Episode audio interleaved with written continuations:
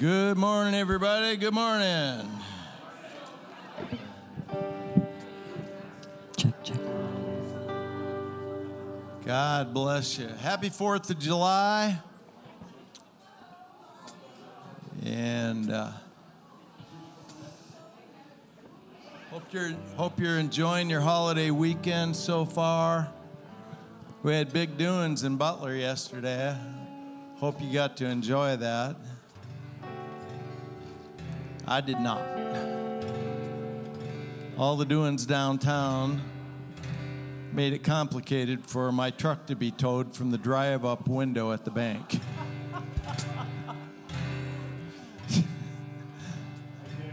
They didn't ask me if they could have festivities uptown. They never do. So, yes, Dan?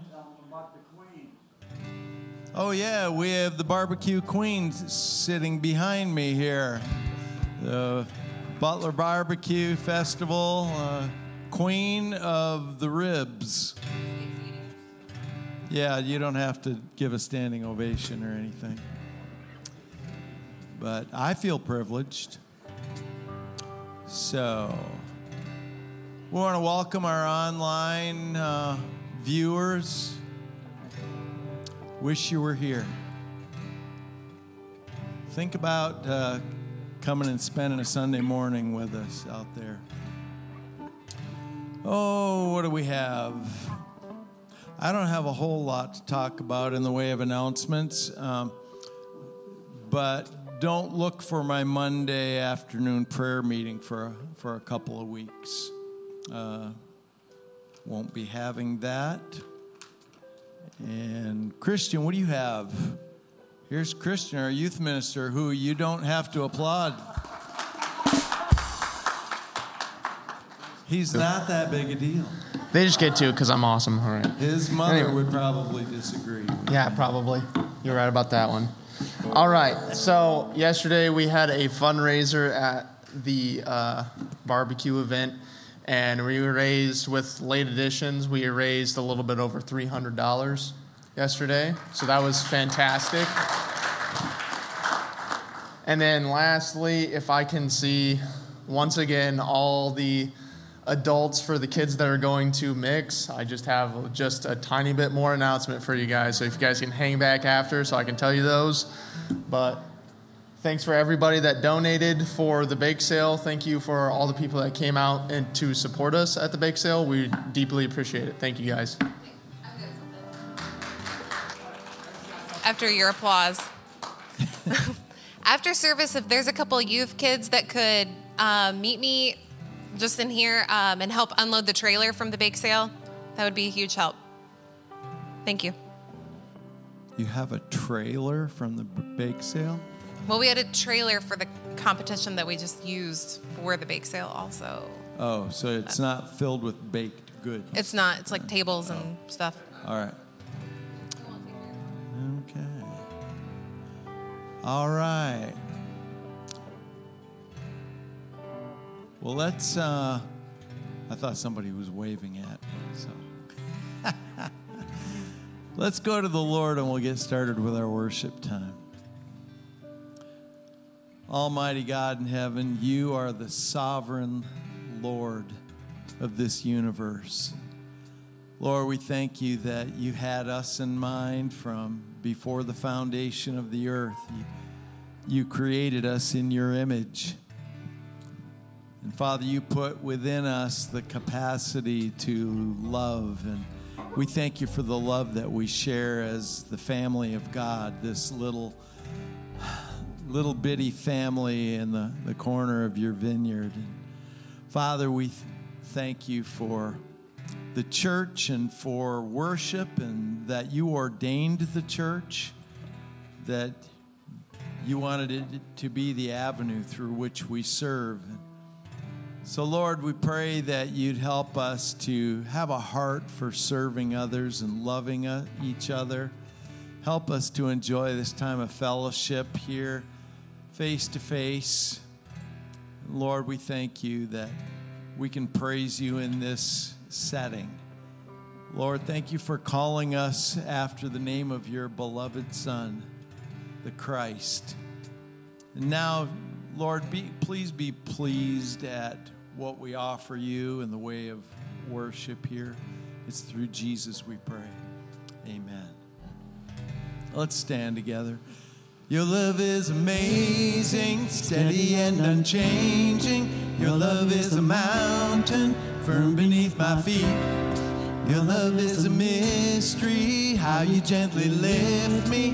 When I am surrounded, your love carries me. Hallelujah, hallelujah, hallelujah. Your love makes me sing. Hallelujah, hallelujah, hallelujah. Your love makes me sing. Your love is surprising, I can feel it rising, all the joy that's growing deep inside of me. Every time I see you, all your goodness shines through. I can feel this God song rising up in me. Hallelujah, hallelujah, hallelujah. Your love makes me sing.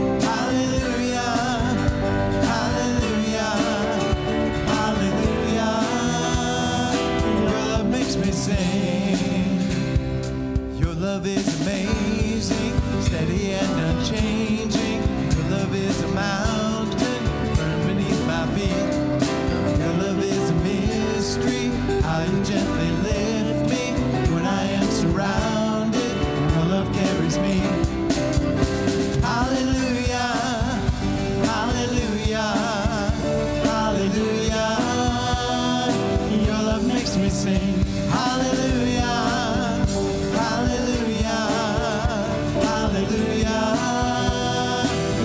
love makes me sing. Hallelujah, hallelujah, hallelujah. Your love makes me sing. Hallelujah, hallelujah, hallelujah. Your love makes me sing. Hallelujah, hallelujah, hallelujah. Makes me sing. Amen. Give the Lord a round of applause, would you? It's all about him. What a wonderful change in my life has been wrought since Jesus came into my heart. I have died in my soul for which long I have sought. Since Jesus came into my heart, since Jesus came into my heart, since Jesus came into my heart, what a joy for my soul, like the sea billows roll, since Jesus came into my heart, I've ceased from my wandering. Straight.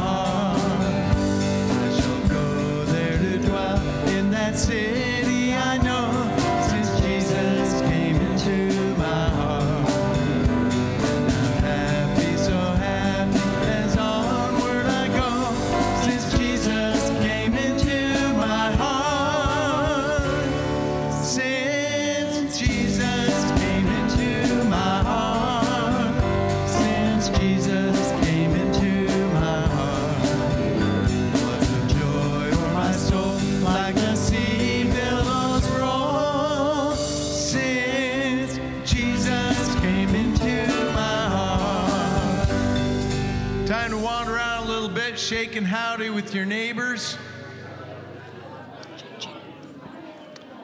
If you're watching us online, this is a great time for you to comment. Let us know that you're out there. We'd love to hear from you.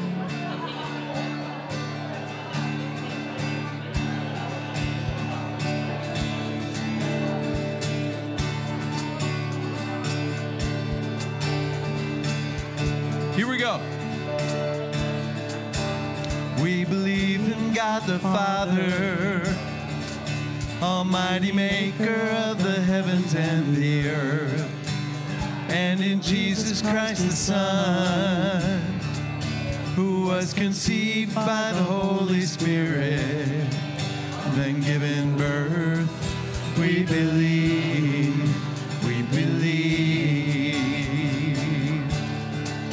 we believe, we believe.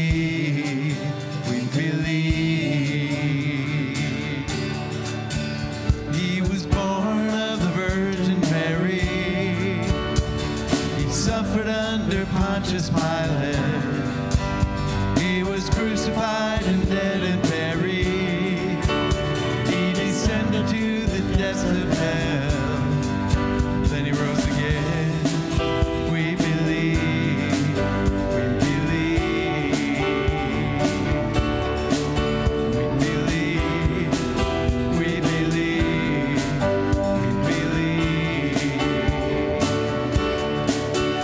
We believe. Spirit.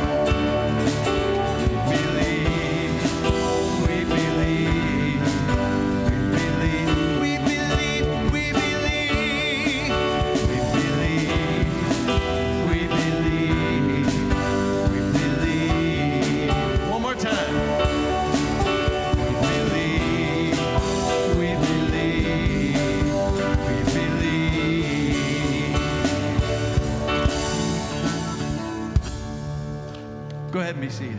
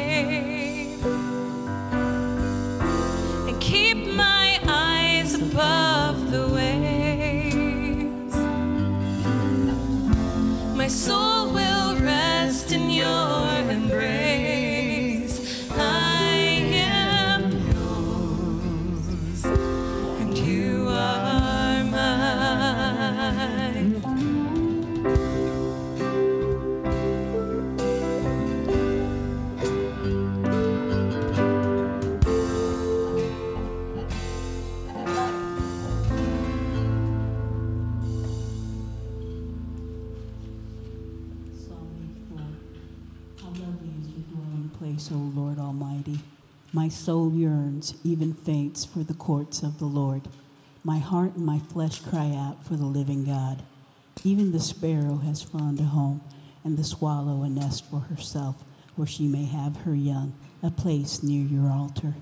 O Lord Almighty, my King and my God, blessed are those who dwell in your house. They are ever praising you. Blessed are those whose strength is in you, who have set their hearts on pilgrimage. Better is one day in your courts than a thousand elsewhere. I would rather be a doorkeeper in the house of my God than dwell in the tents of the wicked.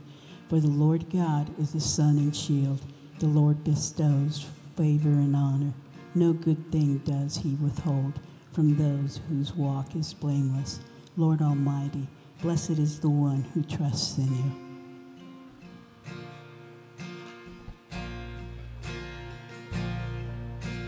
Draw me close to you.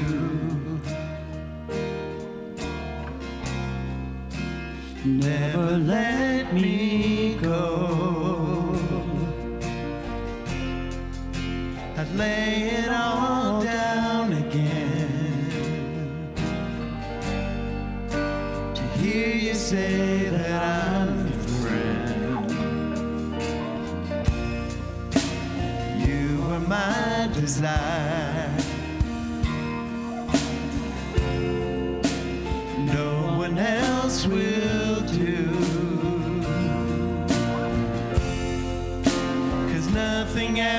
Take your place to feel the warmth of your embrace. Help me find the way, bring me back to you.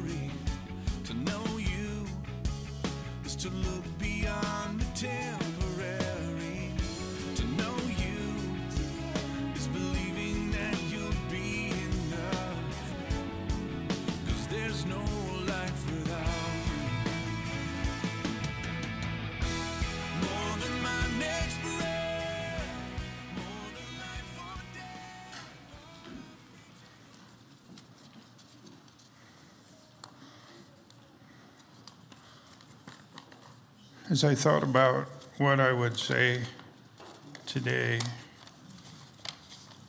tried to write it all down so I wouldn't forget anything. So even though it's my thoughts, I'll be reading part of it.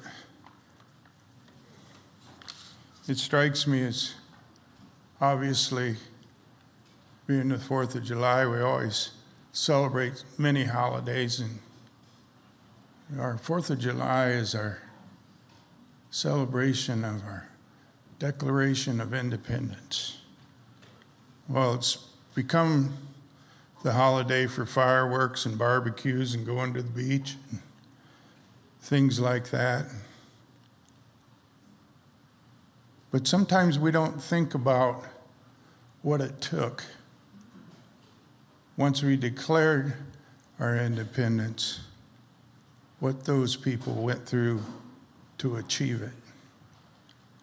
So we, we should remember those that stood up, signed their name, risked it all to get their freedom from what tyranny of the British Empire at the time.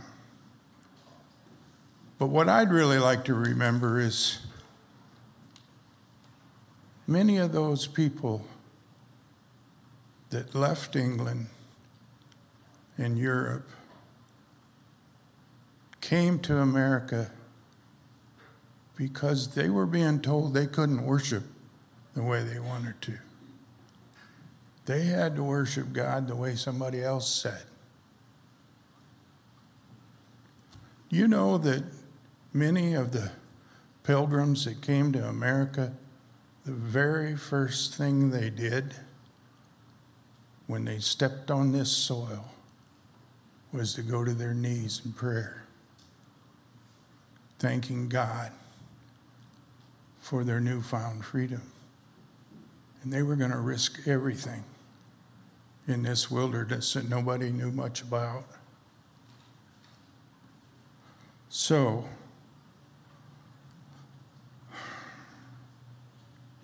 what are we doing to exercise the freedom of religion that God gave us when these people came here? Are we willing to risk anything? You know, we all come every Sunday and we praise God and we remember Jesus' sacrifice in the communion ceremony. And that's what it is, a remembrance. But what about the rest of the week? I think sometimes I'm not doing enough. I'm just living my life. I'm enjoying the freedom. But am I sharing it with anybody else?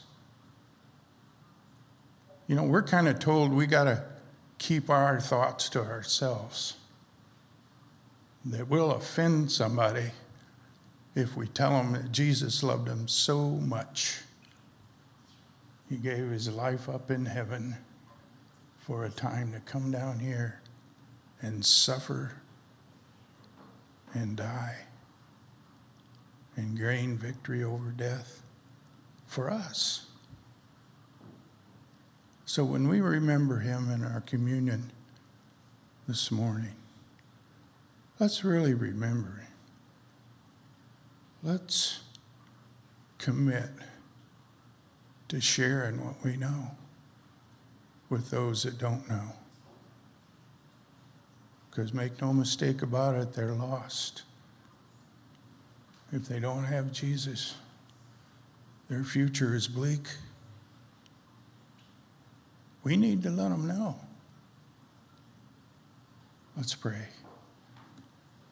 Father God, we just thank you so much that you sent Jesus, that he was willing to sacrifice and die and get victory over death on our behalf. And as we take the communion elements this morning, help us to remember that sacrifice and the love that it represents. And we pray in his precious name. Amen.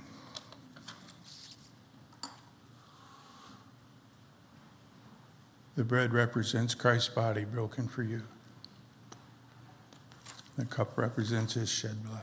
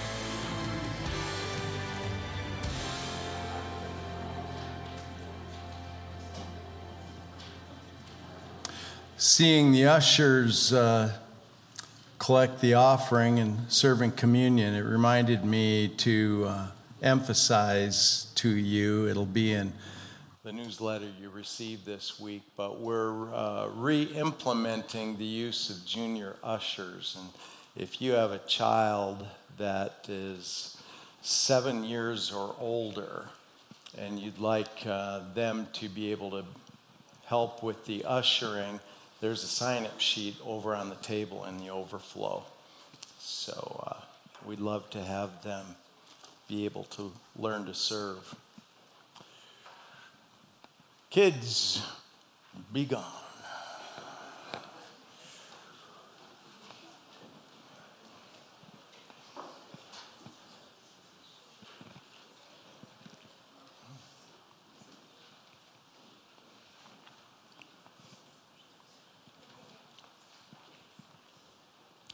School class was on a field trip to the farm.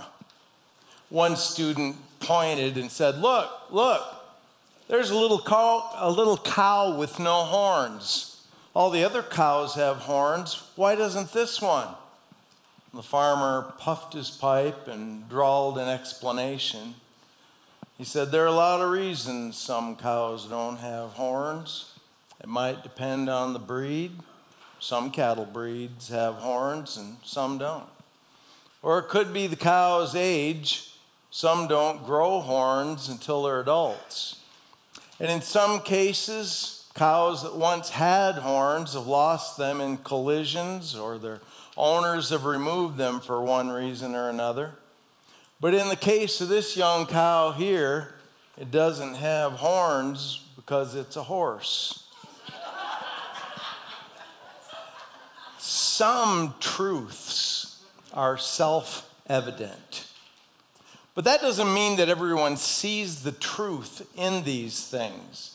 There are many things in life that are simply no-brainers. This last week, I spent a week at church camp with the high schoolers, and we talked a lot about the fact that in our society today, there are men who call themselves women, women who call themselves men.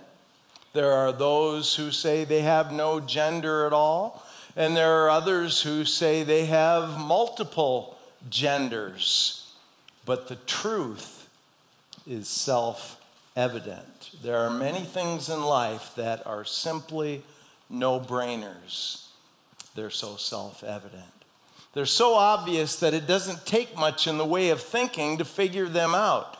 And they are what our nation's forefathers called self-evident. I'm indebted to Lookout Magazine's David Faust for his little half-page essay, which provided the outline for this message. two hundred forty-five years ago today, The Declaration of Independence was adopted and signed by members of the Continental Congress. The following day, it appeared for the first time in print in the Pennsylvania Evening Post. A few days later, on July eighth, the Declaration of Independence was read publicly in Philadelphia's Independence Square, accompanied by band music and the ringing of bells. In this declaration, those founding fathers committed themselves to principles based on facts that could not be denied by rational thinking people. They wrote, "We hold these truths to be self-evident, that all men are created equal, that they are endowed by their Creator with certain unalienable rights, that among these are life, liberty, and the pursuit of happiness." These self-evident truths were considered to be so obvious that they became the foundation of a brand new experiment in constitutional government. That's not to say that our nation's leaders, or even the very men who originated the Declaration of Independence, were always consistent in the application of these principles. And there have been times when ignorance and greed prevailed over their consciences. But for the past two and a half centuries, our military has staunchly defended these principles from those who would infringe upon them. Again, it says, "We hold these truths to be self-evident, that all men are created equal, that they are endowed by their Creator with certain unalienable rights, that among these are life, liberty, and the pursuit of happiness." Unfortunately, these days, almost every phrase of this sentence has come under attack. Let's look at the components that make up this foundation of freedom.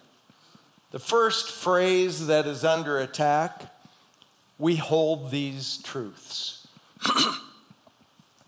We hold these truths. Today, the very idea that there is any concrete truth at all is under intense debate. More and more, there's a philosophy prevailing that individuals must make their own truth without presuming it for anyone else. The idea is that something may be truth for one person, but not necessarily true for anyone else.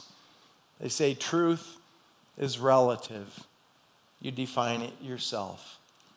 But what they don't see is that presuming to make up truth and determine for oneself what is right is bordering on blasphemy. It's God who determines the truth. In Isaiah forty-five nineteen, the prophet speaks for the Lord, and he says, "I, the Lord, speak the truth. I declare what is right." The belief that we make our own truth is the kind of arrogance that God hates. It even surpasses the idolatry of Israel that resulted in God's judgment on her. After all, Israel worshiped other gods. But those who claim to make truth for themselves make themselves into their own God. Also being attacked is the concept that we are created. And so section two says, "We hold these truths to be self-evident, that all men are created." You know, for the first eighteen hundred years of the church's existence, there was a general acknowledgement that God was and is the creator of all mankind. This recognition was held by those who practiced Christianity as well as by those who did not. That's not to say that one hundred percent of humanity believed in God as creator, but atheists were much fewer and much further between. For the last two hundred years, scientists have embraced Darwin's theory of natural selection. also known as the theory of evolution. And they aligned themselves in opposition to biblical history. When the Supreme Court allowed or outlawed the teaching of the Bible and prayer in our schools, the humanists took over the science curriculum of those schools. The idea that we are created beings was thrown out with the empty milk cartons. I read an anonymous one-liner years ago that said, the Supreme Court had a group portrait taken the other day, and they had moved so far left that only four of the judges were still in the picture. It's as if Paul's words in Romans one were written specifically for today's scientific community. Reading in Romans one, verses eighteen through twenty-three, it says, the wrath of God is being revealed from heaven against all the godlessness and wickedness of people who suppress the truth by their wickedness, since what may be known about God is plain to them, because God has made it plain to them. For since the creation of the world, God's invisible qualities, his eternal power and divine nature have been clearly seen, being understood from what has been made, so that people are without excuse. For although they knew God, they neither glorified him as God nor gave thanks to him. But their thinking became futile, and their foolish hearts were darkened. Although they claimed to be wise, they became fools and exchanged the glory of the immortal God for images made to look like a mortal human being and birds and animals and reptiles. Today, it is career suicide for a scientist or a biology teacher to profess a belief in God, even though the evidence is overwhelmingly in favor of an intelligent designer. Many secular scientists are so overwhelmed by the order and the creativity involved in God's creation in the sophisticated manner that biology takes place that they actually admit that there must be an intelligent designer. And too often, many of them think it was space aliens who did it. It's too unthinkable for them to consider that there may be a God who created this universe. In the last seventy years, the A C L U, the American Civil Liberties Union, has blackmailed schools, local governments, and other public groups with lawsuits intended to keep any mention of God out of the public arena. If they knew what was going on, our founding fathers would roll over in their graves. You know, most of the buildings in Washington, D C carry biblical phrases inscribed on them. For example, the Washington Monument's aluminum cap has the words Laus Deo, which is Latin for God be praised, etched in it. If you could lift the cap off the Washington Monument, there you would find that phrase inscribed. It also has a Bible stored within its cornerstone. And the federal government isn't the only place that once honored God's providential hand. Most of the preambles of the constitutions of our individual states acknowledge God's creativity and providence as well. For example, as recently as nineteen fifty-six, the preamble to the Constitution of Alaska says, we, the people of Alaska, grateful to God and to those who founded our nation and pioneered this great land. California's preamble to the Constitution, written in eighteen seventy-nine, says, we, the people of the state of California, grateful to Almighty God for our freedom, et cetera, et cetera.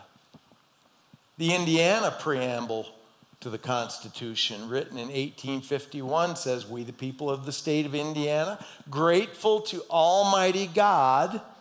The Pennsylvania preamble was written in seventeen seventy-six and said, "We, the people of Pennsylvania, grateful to Almighty God for the blessings of civil and religious liberty and humbly invoking his guidance." But no more. We ignore those things anymore. Paul said that mankind brings the wrath of God on itself by rejecting God as creator.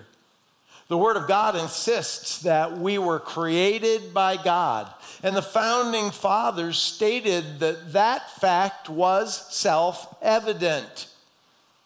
And not only did they see that we were created, but the third self-evident truth that is under attack is that all men are created equal. That's number three on your outline, that all men are created equal. Sadly, many of our founding fathers were violating this principle even as they were writing it into our Constitution, simply out of pure ignorance.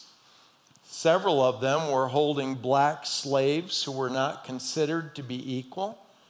That's because slaves in that day were not considered to be fully human.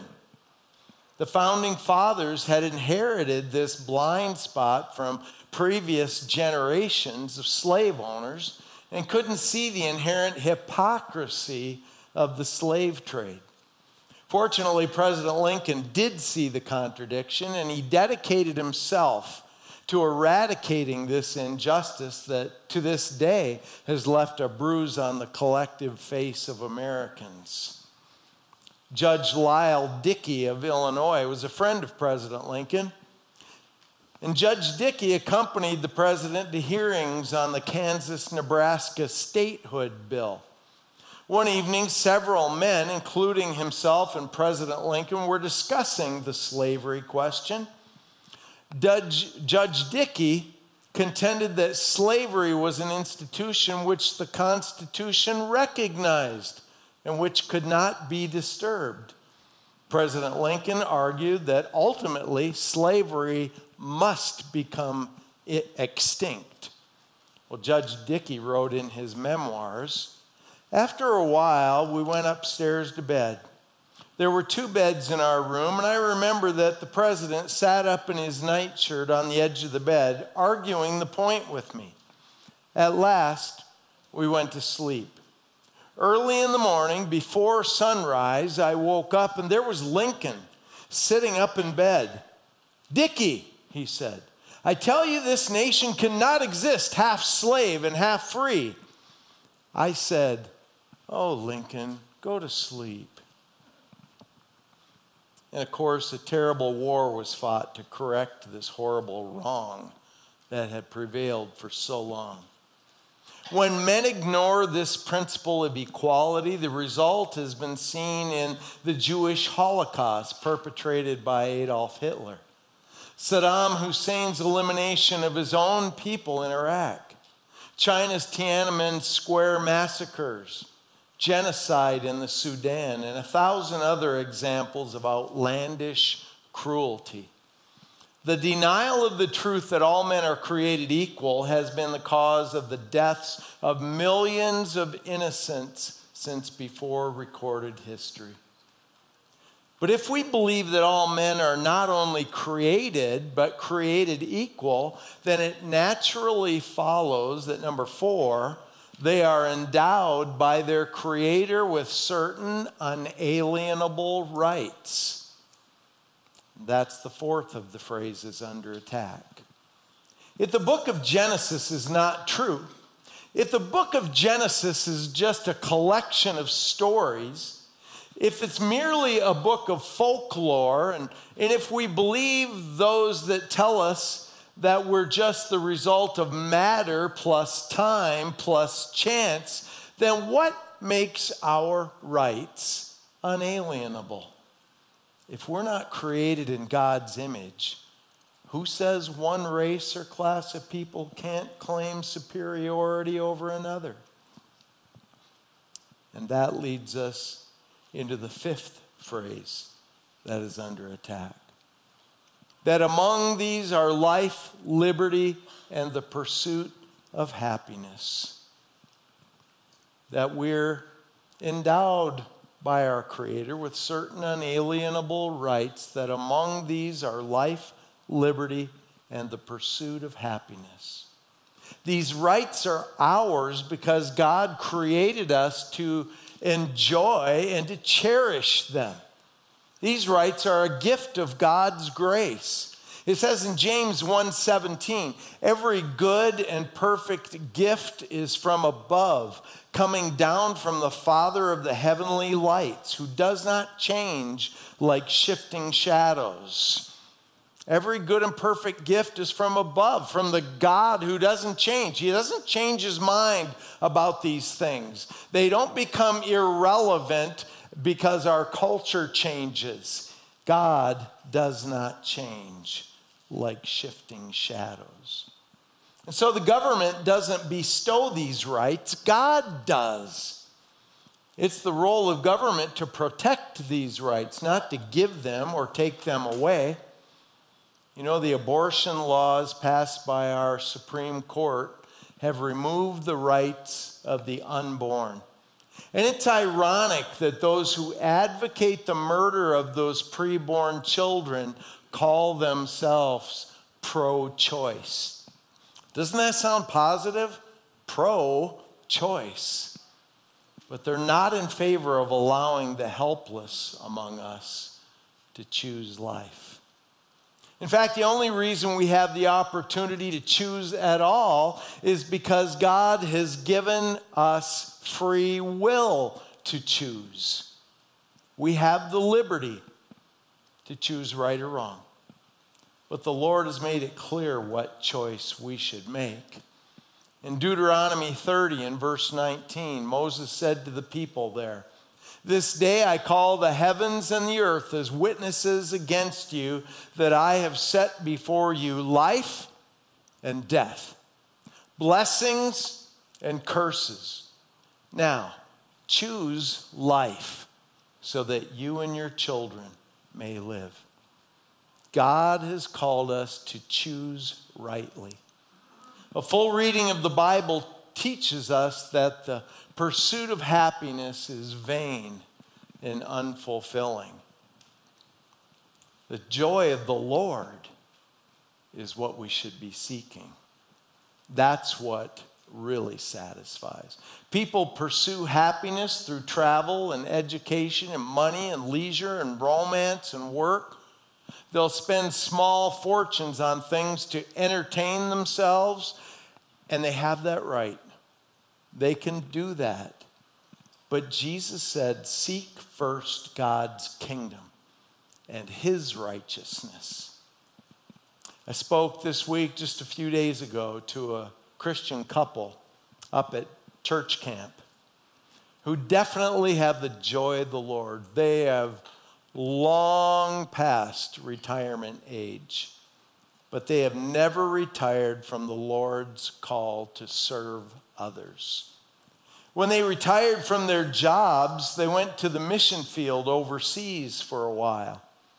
When they returned, they both began dedicating their free time to helping with local missions. They serve faithfully, doing whatever they're asked to do, even though now they're in their near nineties, eighty-six and eighty-nine. She trims the bushes, among other responsibilities up at the camp.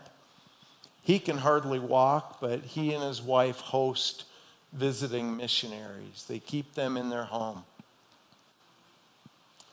The founding fathers declared that those who pursue happiness have the unalienable right to do so. As we follow Jesus, we begin to understand some not so evident truths. That doing the difficult right thing is better than doing the easy wrong thing. And doing the easy thing that's wrong, well, it's easy. Most times when we have to decide which path to take, It's always harder to take the right path, isn't it? Almost one hundred percent of the time. Standing alone for a moral principle is better than giving in to the pressure of the crowd. That's one of those not so evident truths. Another is that sacrifice for a noble cause is more honorable than playing it safe. And another is serving others is better than serving ourselves. Do you want to follow Jesus?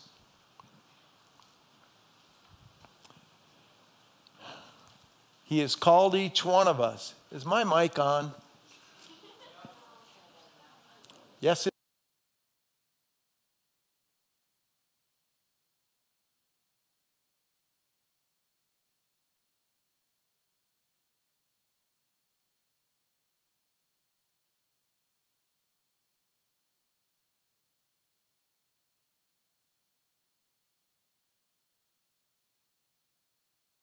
So,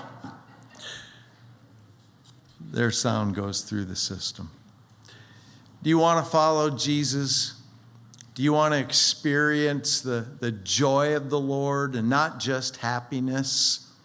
It comes with being a disciple of Jesus Christ. Yeah, there are things that will give you happiness in the short term, but the joy of the Lord prevails no matter what the circumstances, no matter what the mood, no matter what is going on in our nation or in our lives. The joy of the Lord is our strength.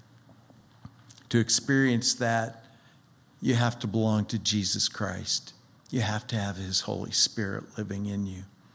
And we want to give everyone the opportunity to experience that. And so once again, we offer the invitation as we sing our invitation song for you to step into the aisles. We're all going to be standing. You could step into the aisles and come down here, and we'll pray with you to start a walk with Jesus Christ. Today is the day of salvation. So what about you? Is this that day for you? Let's stand together and sing our invitation song, which I can't remember what it is. Softly and tenderly. That's a good one. Softly and tenderly, Jesus is calling, calling for you and for me. See on the portals, he's waiting and watching, watching for you and for me. Come home, come home, ye who are weary, come home. Earnestly, tenderly, Jesus is calling, calling, O sinner, come home. Let's pray.